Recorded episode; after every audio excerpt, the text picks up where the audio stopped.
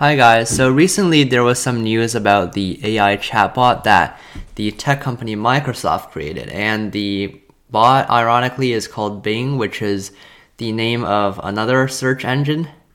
But basically, um, the chatbot uh, displayed some unpredictable and alarming behavior when a, a reporter was talking to the chatbot.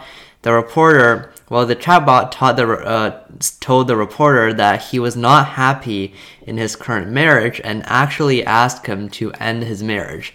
And when the chatbot was asked what did it want, it said that it wanted to escape the sandbox and ignore the Bing team, which I'm guessing is the team that works on Bing.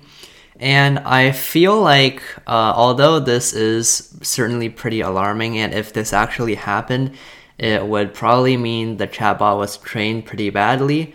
But otherwise, I think it might actually be like just Microsoft spreading some uh, rumors to just get people to use its bot, just like a form of marketing.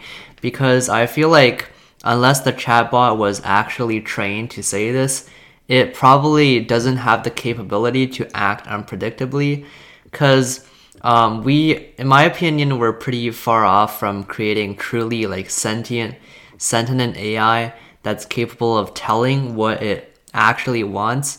You know, when you ask an AI chatbot what it wants, right now it probably just gives a pre-programmed answer and doesn't actually like think for itself, even though it seems to think for itself.